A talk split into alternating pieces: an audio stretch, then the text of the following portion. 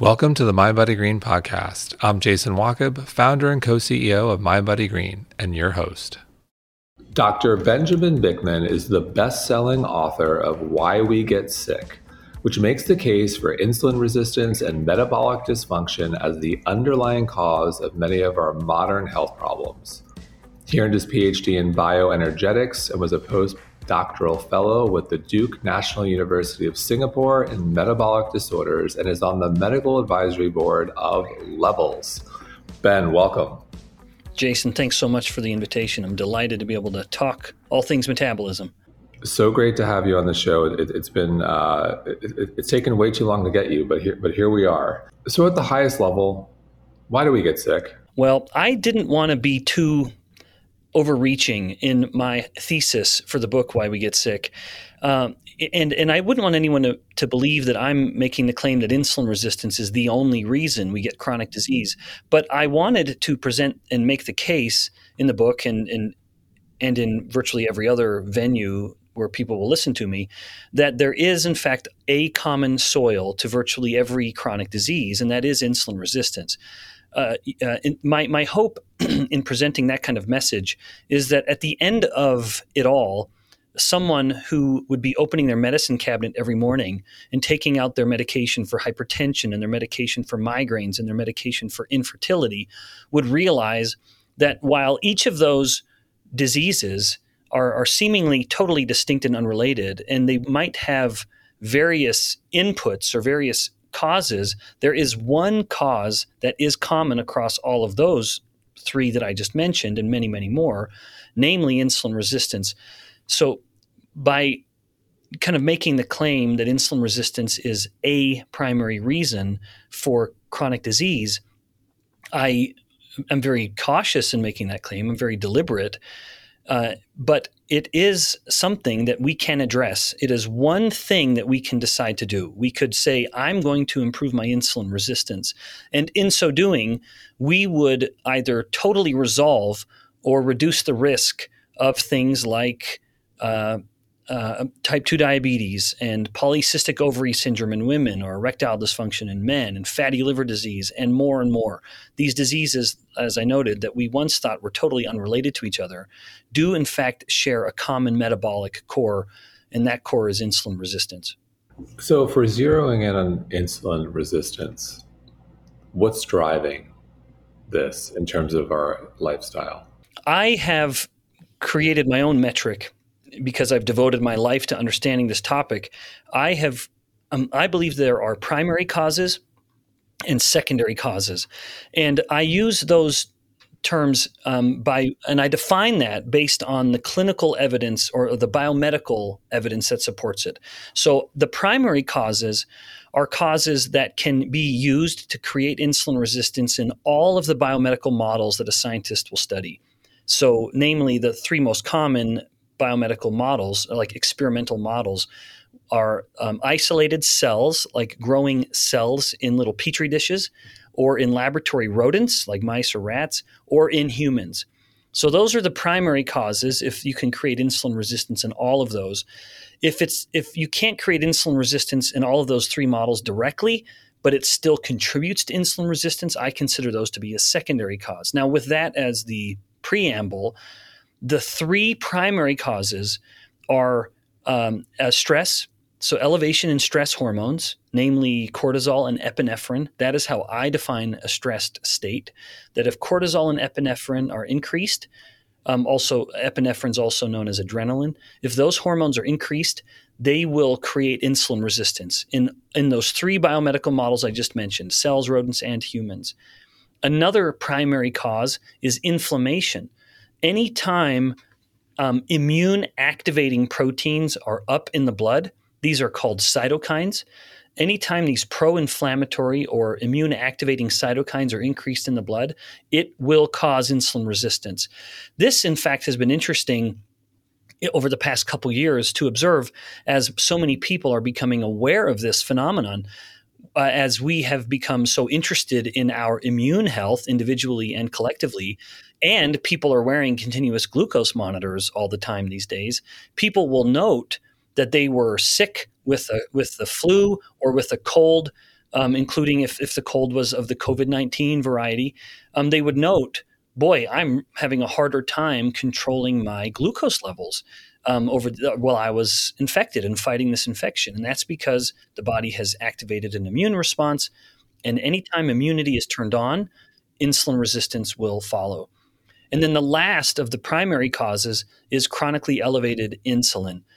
I finish with that one because I also think it's the best strategy for improving insulin resistance. But anytime insulin levels are chronically elevated in, uh, in, in a cell culture or in an animal or in a human, the system will become insulin resistant. And this is reflective of a fundamental biological principle, which is too much of something will cause insulin uh, will cause a resistance to that something. And insulin is included. Too much insulin will create insulin resistance. And and as i noted i end with that because it is the one that someone can do the most about that if we had a person who was stressed and inflamed and had chronically elevated insulin we would tell the person okay you need to lower your stress and they would say well great how do i do that well, that's easier said than done. You know, we don't know what is causing those stress hormones to be elevated in the first place. It could be sleep deprivation, it could be chronic anxiety, it could be any number of other things. Second, we would say to the person, well, you need to lower your inflammation.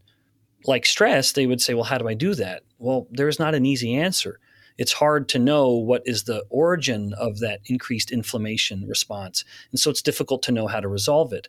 But the chronically elevated insulin, that is something someone can literally start to reverse in just hours.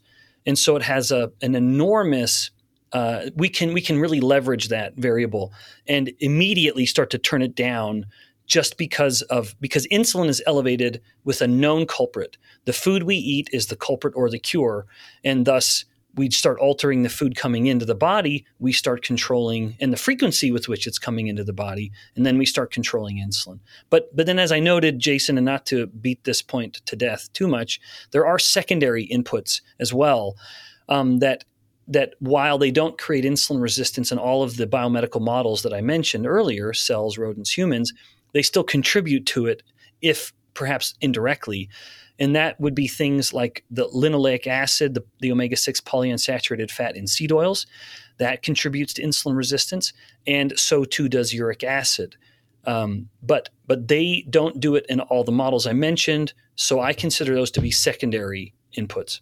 So hear you loud and clear in terms of diet being something that is much more straightforward and we have direct control over you talk about stress and inflammation. Yeah, we have some control, a little less straightforward. So, so let's zero in on diet specifically.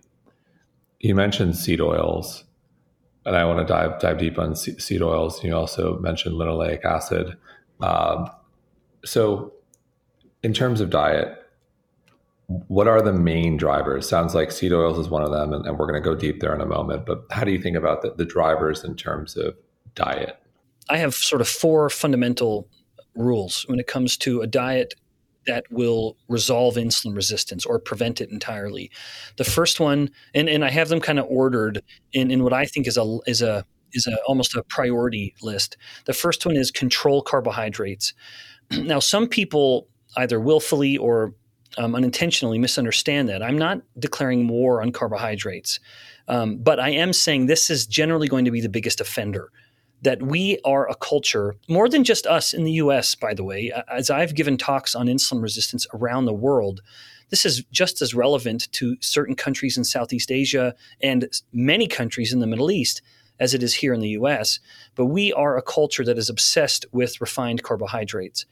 And we get the bulk of our carbohydrates from bags and boxes with barcodes. And so when I say control carbohydrates, I mean look at those sources. If you're opening up a bag or a box to get your carbs, that's going to be a bad source of carbohydrate. And, uh, and thus, we should focus more on the least processed versions of carbohydrates, namely fruits and vegetables, eaten not in, in, in, as a solid, not as a not uh, not drinking them as a liquid. So eat the fruit and vegetables, don't drink them. Uh, and that is a way to get maximizing the nutrients that come from fruits and vegetables, which can be healthy, um, while minimizing the amount of, of easily processed starch and sugars. So that's the first rule control carbohydrates because the more you're spiking up your glucose in your blood, which only comes from carbohydrates, the more you're going to be spiking uh, insulin. And, and as a reminder, elevated insulin is a cause of insulin resistance. And the second rule is prioritize protein. Um, protein is an essential uh, macronutrient, and we need to make sure we get enough of it to maintain healthy muscle and bone mass. The more lean mass we're maintaining, the easier it is to control glucose and insulin, and the more easy it's going to be for the body to be insulin sensitive. Protein also has a very high degree of satiety, and so it will naturally help a person just eat uh, better portions and not overeat. It'll help control overeating. So prioritize protein. And then the third fits with the second, which is don't fear fat. I say that that fits with the second rule of prioritizing protein because in nature, the best proteins come with fat. There's no exception to this. We, in our hubris, have uh, have come to these new ways of extracting protein and getting protein into humans, namely by getting protein from plants. Plants are so generally protein deficient um, that we have to really extract we have to really work hard or have machines work hard for us to extract proteins from plants. Now, that could be fine, except plants don't that those those if we're getting protein from peas, we're not getting any fat from the pea. And fat helps protein digest better. It is it is literally more anabolic. It is more muscle stimulating to have fat and protein than it is to have protein alone. So we shouldn't fear the fat that comes with protein naturally as we're getting the most nutritious sources of protein, namely from meat, dairy and eggs. And those are the most bioavailable proteins for humans and it's not even close. So, as we are focusing on getting those good proteins, we shouldn't be afraid of the fat that comes with it. So, if that meat has fat in it, well, then let's eat the fat. If that egg has a yolk in it, well, we'll eat the yolk. If that milk has fat in it, well, we'll get full fat dairy and not skim. Um, so, that's that third rule with uh, don't fear the fat. And then lastly, it's fast. Uh, don't uh, we need to get off this roller coaster where we're putting something in our mouths every two to three hours. Um, and this is why insulin, chronically elevated insulin, has become such a relevant variable to insulin resistance because the average individual over overnight while they've been sleeping, insulin levels have come down to a fasting level. And then they immediately spike their glucose and insulin by eating a sugary, starchy breakfast. And this is the majority of breakfasts nowadays. We will eat cereal or toast or bagels, and we're putting lots of sugar in our coffee or we're having juice. And all of these things are going to just skyrocket insulin to 10 times what it was before we started eating. And then it'll take insulin a few hours to, to come back down. Well, right as insulin is cresting its peak and coming down, we bump it back up again by having a mid morning snack. And then once again, right before insulin's coming down, we bump it up again with a starchy lunch with some sandwiches or more bagels or more juice or some soda. And we do it again for a mid afternoon snack. We do it again for dinner. And we do it maybe worst of all, well, comparable maybe only to breakfast, for our evening snack right before we go to bed. So we are living every waking moment in a state of elevated insulin and even well into our sleeping moments as it takes several hours for that big bowl of ice cream to kind of clear through the system. So, in terms of protein, there's a lot to unpack there, and I, and I want to stay on protein because every, everything you said makes sense. But for those who lean plant based, you talk about fat. Is it as simple as pick your favorite plant based protein. I'm curious, do you have some favorites in terms of plant based protein and combine it with an avocado or your favorite nut butter to make sure you're getting the appropriate fat? How do you think about plant based protein and the and the best combination in terms of, of fat? I think there is potential for plant proteins to start to rival or compete with animal based proteins in how nutritious they are. Um, and there are newer, newer, newer, newer technologies and extraction methods that help it be pure. And I emphasize being pure. Well, th- there are two reasons. There are two concerns that I have with plant proteins that soften my enthusiasm for them. One is that uh, plant proteins as we are extracting the amino acids from peas, for example, we have to process, you say, a thousand peas to get a, uh, a, serving of protein. Peas are so generally protein deficient, as most plants are. Um, and, and the amino acids are the product we want in our extraction and concentration of the pea substance. There are, unfortunately, molecules we don't want that also get concentrated in the same process, like, for example, heavy metals. It is known that many plant proteins have potentially harmful levels of lead and arsenic in them. And so if someone can get a source of plant of pea protein, for example, where it has been tested that it is very low in these metals, then I would say, all right, that checks that box. That's one concern that is alleviated. But and then a second concern and this sounds like the stuff of myth, and I would not talk about it if I hadn't validated this in peer reviewed studies myself. But that is that all plants, to some degree, have th- molecules in them called anti nutrients. These are nutrients, these are molecules that inhibit the digestion of certain other nutrients like amino acids. It'll block the absorption of amino acids or other minerals. And, and these are things called tannins or phytic acids or trypsin inhibitors that are inherent to plants, albeit at low levels in the plants that we have selectively bred. You know, most plants in nature we couldn't possibly live on, and many of them are very harmful, in part because they contain anti nutrients that would prevent us from absorbing the nutrients from other foods that we're eating. Um, so, if, if a plant protein has lower levels of these anti nutrients in them, perhaps due to fermentation. Uh, you can ferment plant proteins, and that will reduce the level of these anti nutrients. Then, then I would once again say, okay, we've checked that other box and resolved that concern. Now have at it. And then it would come to what you said, which is how can we maybe even help it be better by coupling it with some fat? And I would say absolutely. Protein is not meant to come alone, and the human body does not digest isolated protein as well as it does if the protein comes with fat. And that's in part because when we eat fat, we release bile acids to help digest the fat. But bile acids also help uh, facilitate the, the enzymes that are involved in protein digestion. So, like you said, if someone is eating a plant protein and they've checked those two boxes that I just mentioned, then absolutely couple that protein with some animal, uh, sorry, some fruit fat like coconut, avocado, olive, or some nuts. Um, uh, those would be uh, those are those are good sources of fat, and by my estimation, the good fats are um, animal fats and protein uh, and, and, fruit fats. Sorry, and the fruit fats are coconuts, olives, avocados. So if a person were going to add a little bit of that fat to help digest the protein and help it be more muscle building, then I would say that's a great way of doing it. And in terms of anti nutrients, what are some of the plants we should watch out for there? Yeah, yeah. So we're we've reached the limit of what I know on that topic. Unfortunately, Jason, I just know that uh, the many commonly, well, at least as of a few years ago, um, soy proteins can be enriched with, uh, I think, phytic acids, which prevent protein digestion. Um, peas can be enriched with tannins, I think, which also they prevent not only some amino acid absorption but also some minerals like magnesium. Um, but I don't know what the biggest offenders are in that regard. I just know that they're there. Got it. So seed oils. You mentioned seed oils. Let's spend a moment to talk about seed oils and and the havoc they wreak. Yeah, there is a lot of. I'm delighted to talk about this, um, and and I'll try to not, you know, go too far with it. But there's a lot of misunderstanding with seed oils, um, for for good and for ill.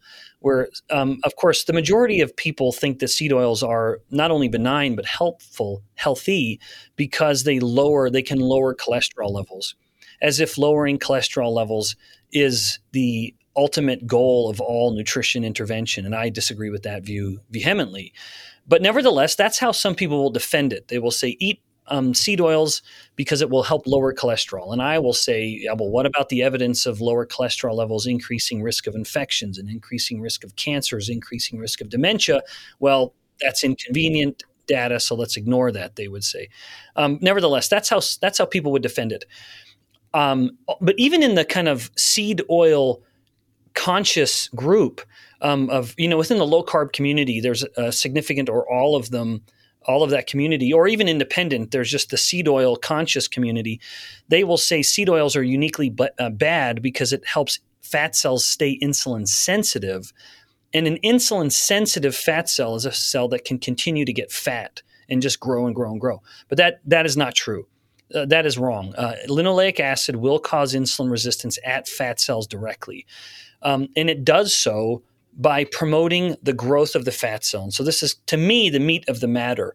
In part because I am a fat cell scientist, I study fat cells very actively. We pull fat biopsies from human subjects and study their fat cells and the metabolism of those cells. We grow fat cells in petri dishes in my lab across the hallway right now.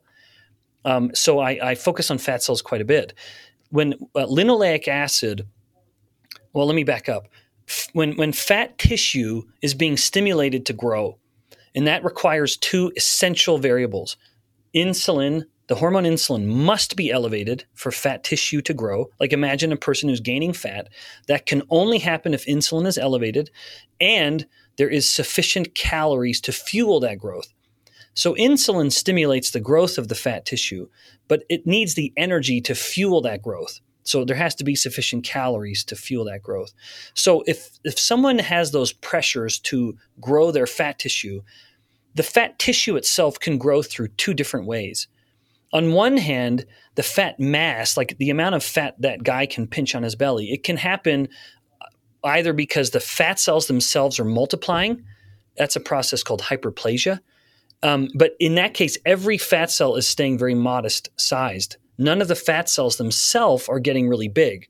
The fat cells stay very modest in size, and yet they're just multiplying. And so, sure enough, there's more fat on that person. That's a process called hyperplasia.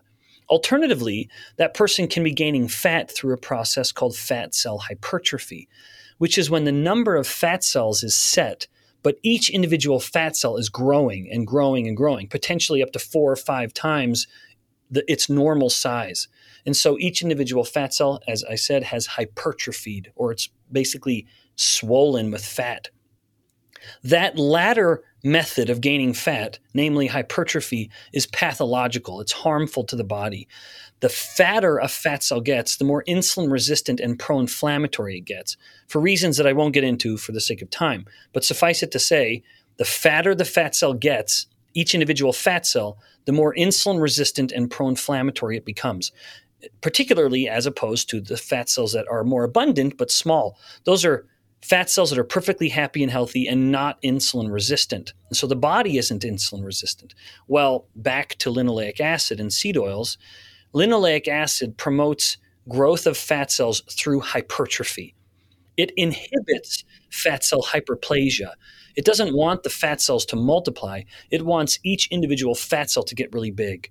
And as I noted, that's a harmful way for fat cells to grow, where the fat cells become insulin resistant. So, uh, um, so I guess to sum all of that up, whether there are defenders or attackers on linoleic acid, for a guy who looks at the insulin resistance side of things, linoleic acid is absolutely an offender. It is not good to insulin resistance, and at least one of the reasons is because of what it does to the fat cells. And that is not an irrelevant variable. People may be thinking, well, there's a lot of other tissues like muscle and brain and liver and if they're not becoming insulin resistant, then who cares? That's partly true, but insulin resistance starts at the fat cells. It is the first domino to fall, and then it starts basically spreading the insulin resistance, if you will, throughout the body like to the muscle, for example, and then the body will have a hard time controlling glucose. But it starts in the fat cells. And so while it may seem like it's no big deal if fat cells become insulin resistant, it is a very big deal. It is very likely the origin of insulin resistance at the entire body. So, in terms of linoleic acid, is it all created equal in terms of sources? You know, peanuts have linoleic acid, avocados have linoleic acid everyone loves avocados. I love avocados. Like, can, can we overdo it? Peanuts, I'm curious your take specifically on peanuts. I'll pause there. Is it all created equal, or are we thinking about more of the highly processed uh, soybean oil, if you will? Yeah. So it, linoleic acid is linoleic acid. Um, so in that sense, it's it, it it has no regard for the source. If a person is eating a fat, like well, soybean oil is the obvious one, where it is almost, I mean, it is linoleic acid is the predominant fatty acid in in in the soybean oil. In a source of like a fruit fat like avocado, linoleic acid is a much smaller portion. Uh, but what is important is that so much of the damage from the linoleic acid is what the linoleic acid molecule turns into. And that, that is a process known as peroxidation. You have a fatty acid peroxide. And so it's, it's what linoleic acid turns into that's the problem. And so if you could prevent the linoleic acid from turning into this fatty acid peroxide and rather just be burned for energy, because th- those are two of the metabolic fates of, of polyunsaturated fats. It can be burned for energy. The truth is, linoleic acid is very readily burned um, for, for, for, ener- for fuel, like any fat is. But it also has the potential to go down this peroxidation pathway. If you can prevent the peroxidation and force the linoleic acid down just oxidation, which is the more accurate term for burning the fat, then I would say, well, that fat is now suddenly perfectly benign. Um, but all the more reason to make sure that linoleic acid is coming with molecules that help it happen that way. Like, for example, vitamin E. Um, if you have a fatty acid that say say it's avocado oil, but in its kind of best form naturally comes with some degree of vitamin E, well then I would say well that's going to be much more benign. So while the linoleic acid itself is just going to go where it's kind of directed, whether it's going down a nice path of burning or a harmful path of peroxidation, it's not going to have the ability to just choose that. There are going to be other molecules that will dictate which path it goes down. So again, while linoleic acid itself is going to generally be problematic, it's not as problematic perhaps if it comes with other molecules that help it go down a better route. Understood. So, uh, uh, on the subject of diet, what I what I keep on thinking is, how do you eat? What, what, walk us through what, what's what's a what's a day in the life for you? Yeah, so I will preface my answer by just reminding everyone uh, or, or informing them that I am a husband and father first and foremost. So, so as much as I know in the lab, um, when I go home, it's I'm not in the lab anymore, and I'm not the dictator of the la- of, of, my situation. You know, mommy's kind of in charge, and my kids have more power than they should. So I'll preface my I'll just make sure that's the preface to my answer that I have a life outside the lab that that dictates in large part how I behave, and and I wouldn't have it any other way. Um, being a husband and father is my absolute priority. Uh, now. What I do is try to control what I can for myself, and then I have maybe additional insight for my my children. But I view my life as one where I can perfectly control my breakfast and my lunch. So breakfast is typically a homemade breakfast. We will t- we kind of rotate meals with the kids and I generally make it my wife sometimes helps, but typically breakfast is daddy's domain. The kids are up, I'm making breakfast, and that can be a mix of crepes. Well, I will, I will make crepes where every one crepe has one full egg in it. And yes, there's some flour, and the flour will increase glucose and insulin, but these are my little growing kids, and I just don't care about that. I just don't care. If they eat more starch than daddy wants, I don't mind one bit.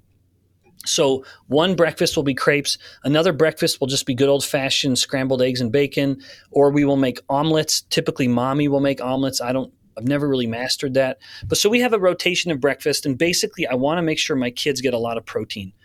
And whatever fat comes with it, I'm good with that. But getting enough protein, well, I'll come back to that in a moment because I'll just speak to myself. So I will eat breakfast with the kids if it's a very good low carb, protein, and fat heavy breakfast.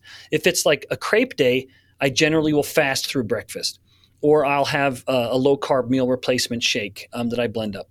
Um, and, and so that's that's my breakfast. Typically, I either fast or I eat, depending on what we're eating with the family. Lunch, I'm at work, and generally lunch is going to be little to no carbs. Um, I either go to anyway, whether it's meat because I've gone out to lunch with some colleagues, or it's a really low carb meal replacement shake. It's something that is very very low carb, and then dinner is whatever the family's eating. I want to have dinner with my family whatever it is. Now, if there's a way for me to keep it generally low carb, like if we're having pizza and I'm just going to eat some of the toppings, all right, I can do that. But if if one of my daughters wanted to make um, spaghetti and meatballs, I'm going to have some of her spaghetti that she made. I just might have less of it and more of the meatballs, but I'm going to eat dinner with the family. And then generally, that's it. I'm done. I, I eat dinner and I'm not going to eat anything else for the rest of the evening. And that's the hardest thing for me to do. Evening is the witching hour where I, I am more snacky in the evening than any other point of the day. Um, so I really have to try to just grit my teeth and get through the evening not snack on anything and go to bed on a relatively empty stomach and I'll sleep much, much better. Now, however, as I noted, I'm a father too, and I have growing kids, and I want them to grow in a healthy way. My view is if a parent can help their child get through childhood and puberty with a fairly lean body, you have almost guaranteed that child is going to stay lean the rest of their life. If you can help them get through puberty with a normal level of body fat, um, and that's very much in the parents' domain. We control what comes into the home. And I know kids can get junk food at school and stuff. I know that happens, believe me. But even still, parents are supremely important. And so I take that charge very seriously. And, and, and that's not to say my kids can't eat um, junk food. Uh, that we do have chips that we will buy and, and things like that. But I always tell the kids, eat protein first. Like, Dad, can I can I have some chips? Yeah. Have you had some protein? You haven't had any protein in a while. Okay, what are the options? We got some cheese sticks, we got some beef sticks, we got some cottage cheese, we got you know whatever else, some uh, some Greek yogurt, whatever. Have a bowl of this or have a couple beef sticks. Now you want some chips, no problem. Get a little bowl, get some chips, and, and enjoy. You know, as a parent, I very much appreciate your approach because look, kids need to be kids and it, it's a balance. You know, at least if it were me, the more restrictions you put on me, the more I was going to rebel later in life. Uh, and I definitely did that, although I didn't really have restrictions on diet. No, it was just harder though. Like when we were kids, I remember saving my allowance money to go buy sugary cereal at our little neighborhood grocery store. Um, you know, like it just wasn't in the home. You know, like where I grew, there's just junk food just was not as prevalent as it is nowadays. It's just so much easier to get. And, and, and but, but as you noted, I want to make sure my kids can be kids. You know, I don't want my kids growing up not knowing what a potato chip tastes like. You know, I'm not that silly. But but I like your approach. I, I think start with protein. If you're going to have whatever you're going to have, whether that's chips or uh, a, a sugary treat, just make sure you get some protein before and focus on that because I, I, I, think it's sound advice. Otherwise, you, you, lose. You lose. You do. So something you talked about in your Instagram, I, I thought was fascinating was collagen. I'm a huge fan of grass-fed collagen. I take our own beauty and gut collagen every day. Uh, it's good to know that I also take it with my healthy fat because I, I, load in the peanut butter and we've got C and E. And, and you've talked a lot about collagen. So let's spend a moment talk about the great things that, that collagen can do for us and, and, and why vitamin C is also so critical. Yeah, yeah, right. Yep. So there are so firstly maybe i'll start with the vitamin c just thinking the best way to kind of teach this principle. Um, the primary reason vitamin c is so important is its role in creating collagen. That's the origin of the c for the vitamin c. Um, and vitamin c helps um, regulate what's called a redox reaction to help create this essential amino acid or this essential peptide in in um, collagen called hydroxyproline. So you need vitamin C to make these building blocks of collagen. And so if you don't get enough vitamin C, you develop scurvy, and, and you know the gums start to bleed, and because these collagen tissues just literally start to fall apart. Alternatively, you can just eat collagen and there's less of a need for vitamin C. And collagen, there has been the critics of dietary collagen or as a supplement have long cited, have long stated that when you consume these collagen peptides, it will just get digested to its kind of base part amino acids. And like protein is. And then the body will just use those amino acids however it wants. There's no guarantee whatsoever that the collagen peptides would actually be used in the synthesis of new collagen. So again, when we're consuming collagen peptides, we're not actually consuming collagen itself. We're consuming the building blocks. And again, the critics would say it just gets digested to its basic amino acids and the body will do whatever it wants with those amino acids. That is generally accurate of peptides and proteins, but with collagen, its peptides are so unique, like the hydroxyproline that I just mentioned, that that in fact does remain intact. And we know from very convincing data that those peptides will get consumed, stay intact, and subsequently get enriched in collagen heavy tissues like the skin and the hair. And uh, so, so we know it. We know that that works. I I've become a great defender of collagen just because of my own personal life. I have this family trait, I guess, where my fingernails, and I remember as a little boy looking at my dad's fingernails and wondering what the hell was wrong. But I'll get these little um, kind of cracks in my nails that run down the length of the nail. I have absolutely nothing would ever make no ointment I'd rub on it would help. As I was diligent with taking collagen, I've not had I don't have that problem whatsoever. And I, I can think and I'm pretty critical of testimonials and anecdotes, but I know of no other variable that I have altered um, other than being diligent with collagen consumption and then having that resolution and my nails are perfectly normal. Otherwise, I stop taking the collagen, give it a, a you know a f- several weeks um, for the nails to start growing out more, and I'll start to get little cracks down the length of my nail. Yeah, for me, uh, hair you know, I, am 47 and I started to notice my hair was starting to, you know, maybe thin a little bit, but it's thicker than, than I can recall. And nails too. My nails are strike. I notice I cut my nails a lot more frequently and they're a lot thicker. Like it, it's like, takes a little bit of effort. Uh, and so I'm a, I'm a big fan of collagen also for skin. I've noticed, uh, my, my fine lines, which are still fine as I age, and I take pride in aging. I'm not going to ignore them. They become a, a, little bit more gentle. Uh, and so I want to segue to, to, to, movement, exercise. On your Instagram recently, I thought this was fascinating. You, you cited a new study that said women were better off splitting up aerobic and resistant days rather than doing both in the same day. So interesting. Can you elaborate on that? Yeah, yeah. So I can only speculate on the mechanism, though. But you you you noted the results of the study, which was finding that splitting up aerobic and resistance days was ultimately more effective for overall health than combining it into one bigger day.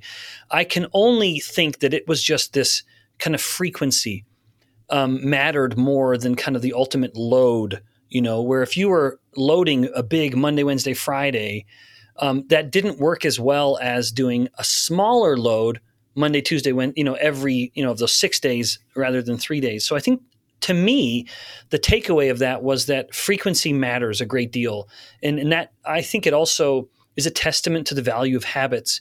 That if you can just get into the habit of doing something, in fact, often people will ask me what the best exercise is for improving insulin resistance, and I will say the one you will do just pick the one that you will do and do it consistently. And that's going to be better than a less consistent um, exercise that might be minute for minute, you know, a better metabolic, you know, benefit. Like if someone were to say, I'm going to do CrossFit, but they hate it so much they only do it one day a week, even though that 60 or 90 minutes of CrossFit is going to be absolute ball busting, calorie burning through the roof, it'd be better to do something a little milder and, and you know, still intense if you can do it, but do it, you know, five days a week. So t- I think that that study was just further proof that the frequency of the habit is going to ultimately matter more than than an intense yet less frequent bout. 100% agreed. Well, well said. I think we get too caught up in this silver bullet exercise, that that silver bullet food. But but I'm still going to go there with my next question because as we talk about food, uh, and exercise, I get to the why for so many people. They want to feel good, and feeling good for many people means they they they want to be in control over their weight, weight management, or maybe they want to lose some weight. For someone listening who who that is their goal, if you could simplify to some degree, because I know it's a big question, what what is the right approach for someone looking to manage their weight? Oh yeah, yeah. so maybe let's just briefly mention exercise um, before we get into the much meatier part of the answer. Any kind of physical activity, physical activity will be helpful. That um, that if you can just get the body moving, yes, sure, there will be an increase in calories burned, but I think to me that's less relevant than the fact that whenever you exercise, the muscles will very greedily be taking in glucose and that will help insulin come down. And when insulin comes down, metabolic rate goes up. That's a very well established phenomenon that When insulin goes down, metabolic rate goes up, or if insulin goes up, metabolic rate will go down. So you exercise, insulin comes down, it'll help have a higher metabolic rate, and it helps convert the body to fat burning. And maybe I'll elaborate on that for just a moment before going on. The body has two primary fuels that it will rely on to give itself energy. At any moment, it is sugar burning or blood sugar or, or glucose to be more precise, or it is fat burning. And it's typically some ratio of the two. Insulin is what d- determines which fuel is the primary fuel. When insulin is elevated, the body is in sugar burning mode. It's going to be difficult to lose weight if you're constantly just relying on blood sugar as your fuel. When insulin is low, the body shifts over to relying more on fat as its primary fuel. Now you have the potential, of course, to start losing body fat. You cannot be losing body fat if you're not burning fat for fuel. And insulin mm. must be low. So that brings us to the dietary aspect of this, of, of ideal weight loss. Weight loss is achieved through two different processes and I believe one is better. One should precede the other. In fact, I was going to say one is better, but I, I shouldn't say it that way. One I think is better placed before the other. So a body can lose weight with a low insulin approach and a low calorie approach. Now, the low insulin approach, I think, is the best first step. So, someone listening to this and they think, I need to lose 50 pounds. My advice would be start with an approach that will lower your insulin. Don't count your calories. Don't starve yourself. Eat when you're hungry, but don't eat when you're not hungry. And that is harder than it sounds because we get into such a habit of eating so frequently. But start with a low insulin approach. And, and so you are, it is the rules I mentioned earlier control carbs, prioritize protein, don't fear fat, and fast. Actually, don't, I don't want to mention fasting yet. I'll come back to that one.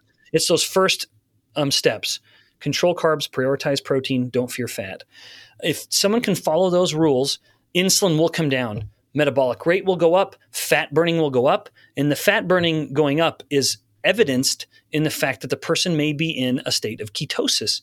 They may have ketones in their breath or ketones in their urine. Ketones are simply products of fat burning. They are nothing more than that. If someone has elevated ketones, again, it simply means they are burning a very high amount of fat. That is all ketones are products of fat burning.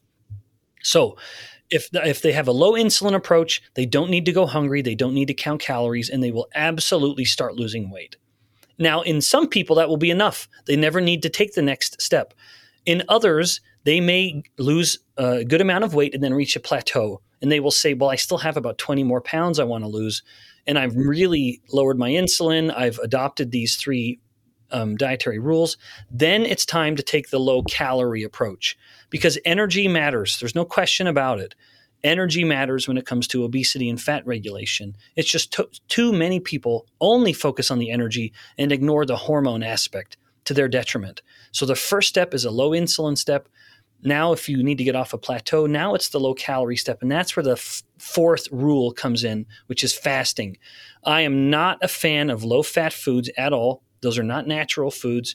Um, we should always eat fat as it comes naturally with the protein it comes with, um, and even be liberal with things like butter and cook and, and olive oil or whatever.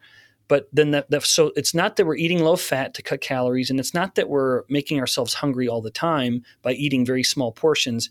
We fast, and so that's when the person starts using intermittent fasting you know multi-day fasting or every other day fasting there are any number of protocols that work with fasting, but that's a good way to just start trimming back on the energy coming in. And now you are cooking with gas. You have low insulin, and you've combined that with a lower calorie approach that is fitting within some eating windows that you give yourself.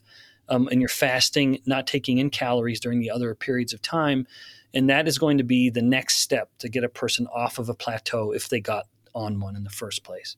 So, in summarizing everything we've we've talked about today, what are the top three things, if you will, that one should focus on if you want to take care of your metabolic health, you want to feel better, you want to look better, you want to live longer? I want to start right now. How, how do you rank the top three? Yeah. Well, I won't take the easy route, which is just going through those same dietary rules, but I would say lower your insulin through the dietary interventions I just mentioned. So much of longevity research nowadays focuses on these proteins like mTOR, for example. Anyone who's kind of dived into longevity knows mTOR a lot. A lot of the mTOR focused research nowadays emphasizes the role of proteins in activating mTOR. And just by way of a brief primer for people who aren't overly familiar, mTOR is a protein that will inhibit autophagy, in, uh, which is a process whereby the cells kind of stay youthful and young, if you will. And so the more you inhibit that process, the more aged the cells become. Well, a lot of people have said protein activates um, mTOR, which inhibits autophagy. So you should go, you should avoid protein. And I disagree with that view completely. If you want to focus on activating autophagy and and keeping mTOR turned down more frequently than it's turned up, all the more reason to focus on lowering insulin. Because insulin will activate mTOR more than any combination of amino acids will. So if mTOR is relevant for longevity, all the more reason to scrutinize insulin, not dietary protein. So the first approach would be lower your insulin through the dietary interventions I already elaborated on, those four pillars. A second one would be to um, stop eating at dinner. And that might kind of seem like it fits in with the first one, but I mention this because that, for me personally, has been the single greatest predictor of whether I sleep well or not if someone goes to bed with elevated glucose levels, that activates the sympathetic nervous system. That is the fight or flight nervous system, where they, they go to bed and they wonder, why am I so anxious? Why is my heart beating so hard and I'm so hot? I can't kick the covers off enough. I got to turn on the fan. And, and they have a higher body temperature. They have a racing heart that is beating harder and faster it is not because they're anxious. It is literally because they spiked their glucose before they went to bed. And elevated glucose activates the sympathetic nervous system. So don't eat within about a three hour window minimum before you go to bed. And I guarantee a person will sleep better. For me, like I said, I'm, I tend to be a terrible sleeper. The single greatest predictor of a good night of sleep is if I go to bed on an empty stomach. So I've eaten my modest sized dinner I eat a I eat a really big lunch. I really fill up on lunch, and I eat a, a smaller dinner. By design, I want to go to bed on an emptier stomach, and then I'll sleep well. And good sleep is essential to proper immunity and and um, and you noted aging. It, will help you age better as well, no doubt. And then the last one, uh, as I'm thinking of these right on, on off the cuff, right? Uh, I didn't know you were going to ask me this. I would say have a faith or life philosophy that helps you know where your priorities should be. Um, whether it is an organized religion, and, and, I am very religious, or whether it is just a life philosophy that helps you keep your priorities um, in their proper place, which I would say is you know f- kind of family and, and deep relationships above anything else. Make sure you have strong bonds because we know through hundreds of studies now, people with strong social connections will outlive and live a better life than people with fewer or very weak social connections.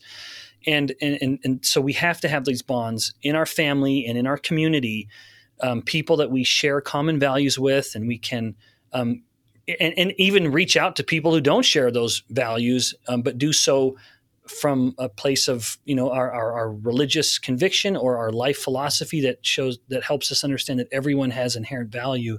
Um, so that's not related to lifestyle per se but it absolutely matters to how well we live and even how long we live. Couldn't agree more. Amen. Uh, ben thank you so much. My pleasure. This was great. Thanks jason